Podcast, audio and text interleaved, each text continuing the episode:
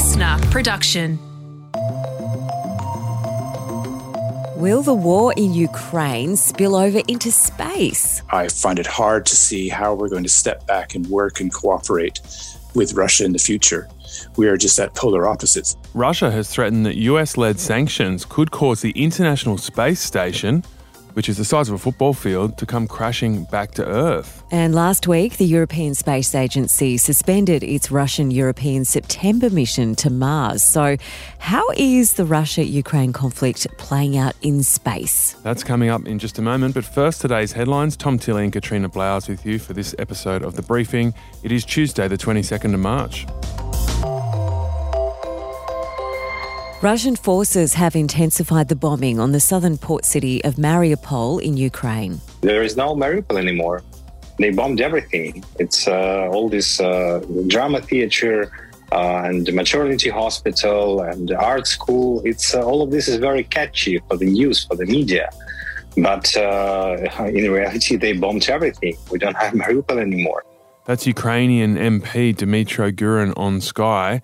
Ukrainian officials say it's now impossible to know what the death toll is. Russian forces are reportedly attacking civilians trying to leave. So, this escalation comes after Ukraine rejected Russia's 5 a.m. deadline for Mariupol to lay down your arms.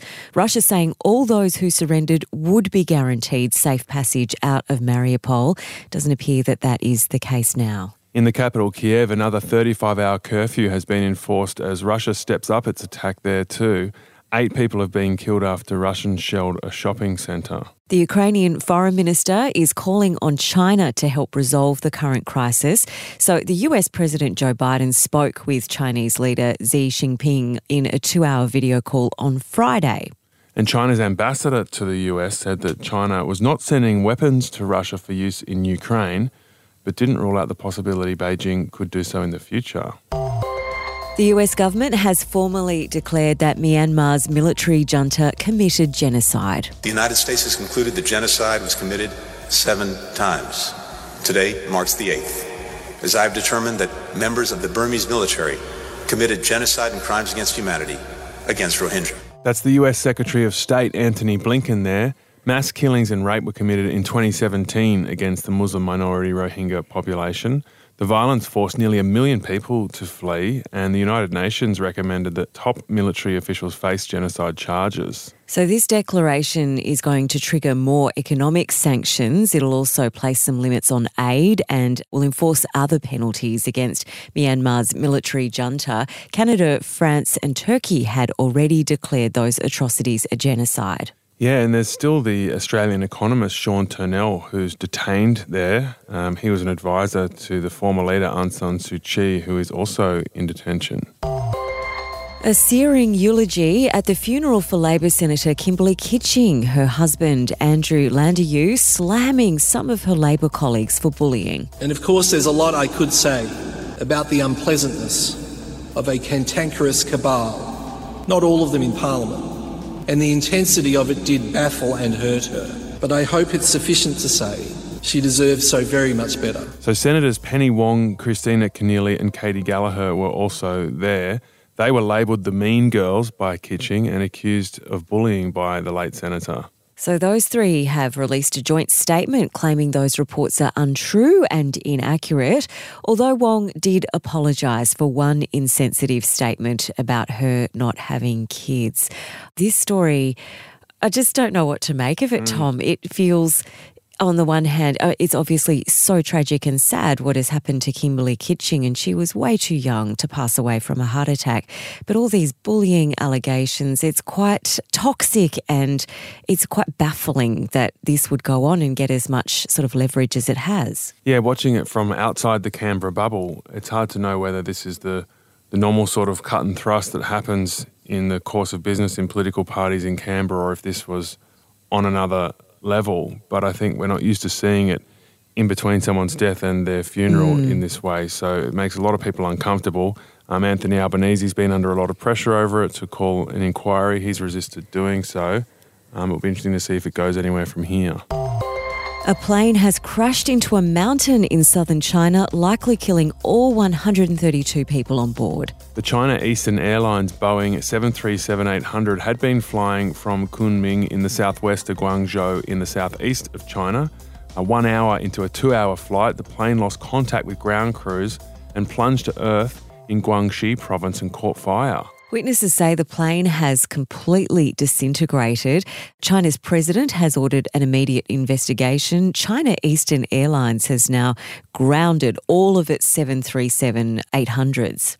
Yeah, and this airline has a good safety record. The last major accident took place 12 years ago, so we'll wait and see what really happened here in the case of this flight and whether there are any survivors. Um, so far, we don't know if any Australians were on board. The Australian Defence Force's new Space Division will begin operations today. Defence Minister Peter Dutton is also flagging a possible US style Space Force in the future. Wow. Uh, he's going to give a speech today, Peter Dutton. It's called the Air and Space Power Conference, where he's speaking today. He's expected to warn Sounds that we. like a joke. I'm sorry. I just but keep it's thinking like, of Spaceballs. yes. Or that Space Force show that Steve Carell is in. yeah. Peter Dutton's expected to warn Australia that we need a military presence in space because of a growing threat of hypersonic missiles. Those missiles need to initially be launched into space, travelling at speeds of 6,000 k's an hour. And there's been reports that Russia's used one in Ukraine. Yeah, so there is a very serious side to this. Dutton also expected to warn of more space based satellite communications being used in future warfare. Yeah, and we'll keep talking about space as we find out how the Ukraine Russia conflict could impact coordination on the International Space Station. That's with Annika and Jan right after this message.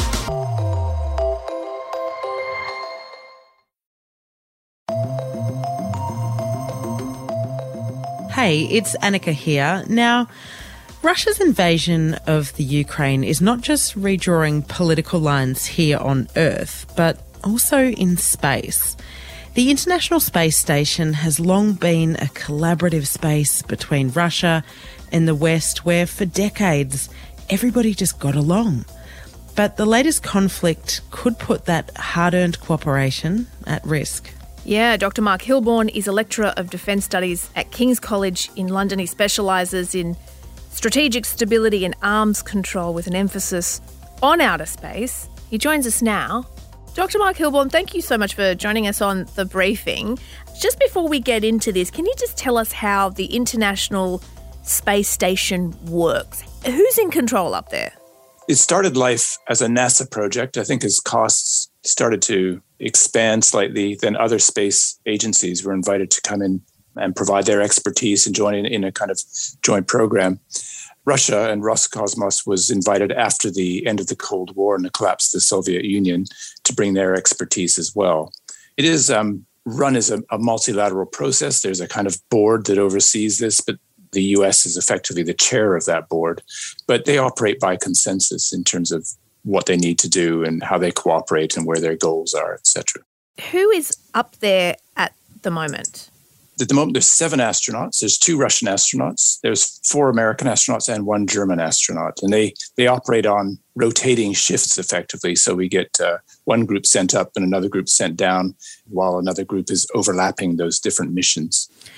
And part of the station is Russian built, and the other part is run by the US and Europe and Mm-hmm. Japan and Canada.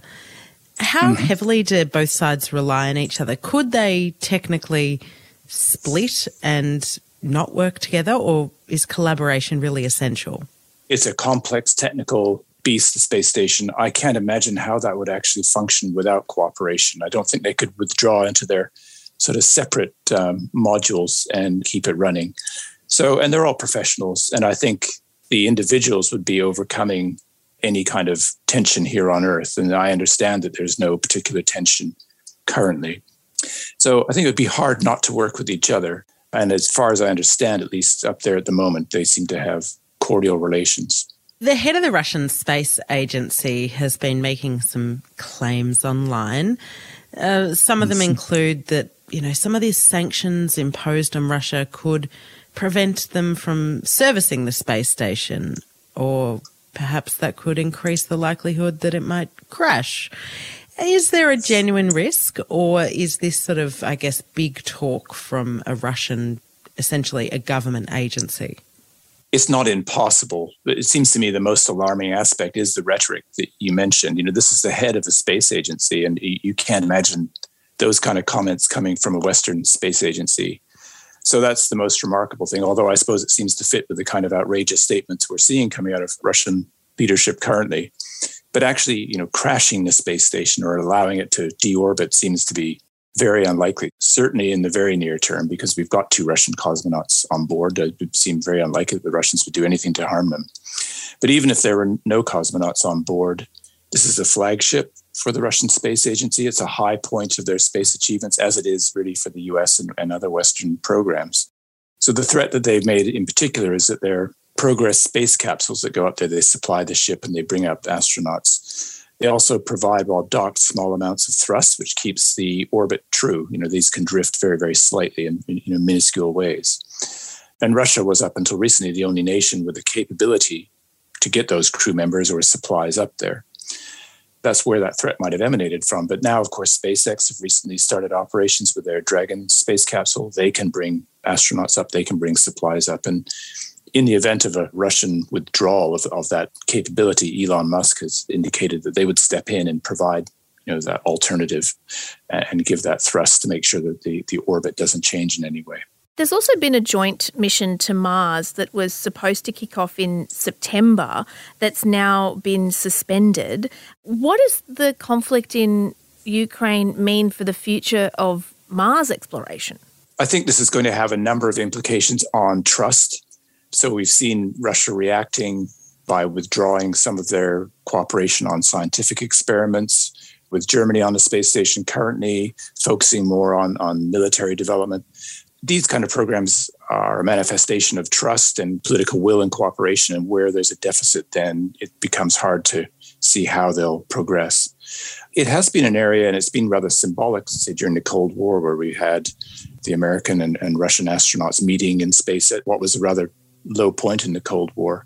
So these things can be overcome, but it seems at the moment that lack of trust that we see between the large spacefaring nations will certainly have an impact on those kind of programs. And what sort of an impact would it have on our understanding of the universe and just scientific advancement? Because there's so much that we learn from going to Mars that might not necessarily be about Mars that we could use in other fields.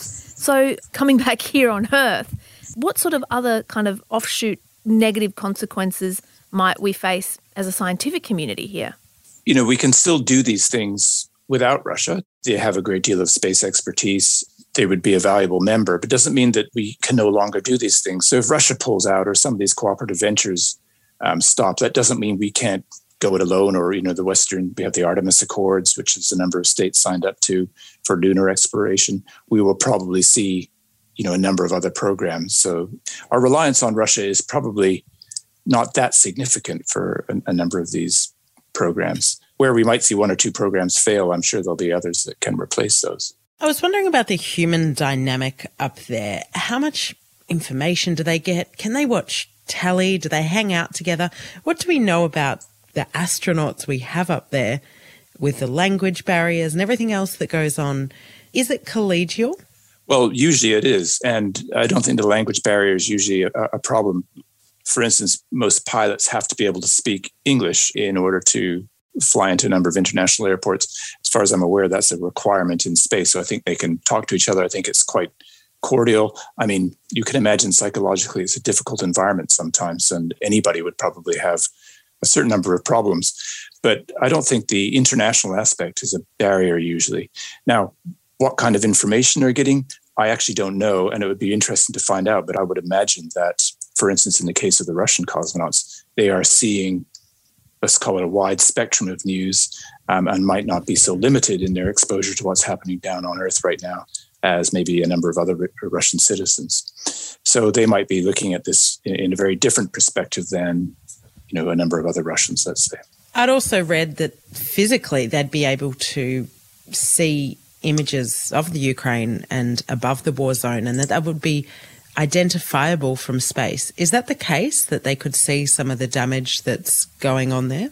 Not with your eye. I mean, you can't really make out that much detail, particularly, so you wouldn't be able to see damage from space. You know, I've seen astronauts tweeting that you can't see borders in space, and, and the whole idea of conflict mm-hmm. on Earth seems crazy from the aspect of space. So, being able to see that kind of damage would be very unlikely. Perhaps if there was a huge plume of smoke or something, that might be identifiable. But that kind of level of detail would not be something they could see very easily at all. Space seems to be one of the areas where the United States and Russia tend to cooperate quite well, certainly at least from the end of the Cold War onwards. Could that all come to a screeching halt because of this conflict? Well, I think it could. Yes. I mean, uh, unfortunately, it could. I mean, this is going to have huge ramifications. We've seen the reaction of Russia to the sanctions. We don't know how long this horrible conflict will carry on for, and we don't know what the, the long term effects will be. But one can see that Russia will not be cooperating in the future potentially.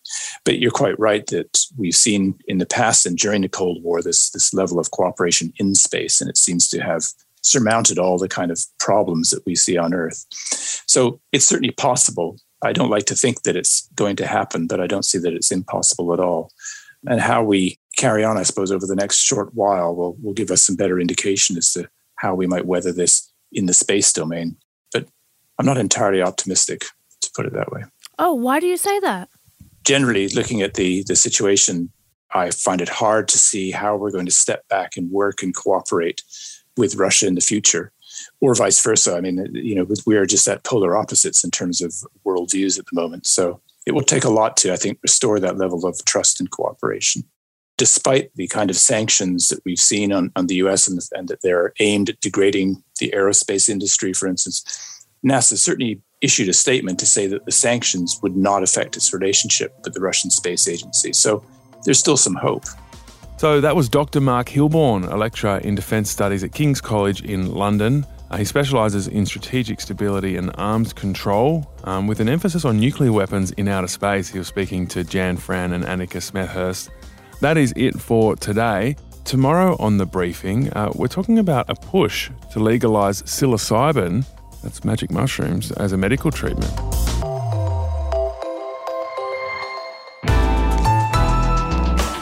Listener.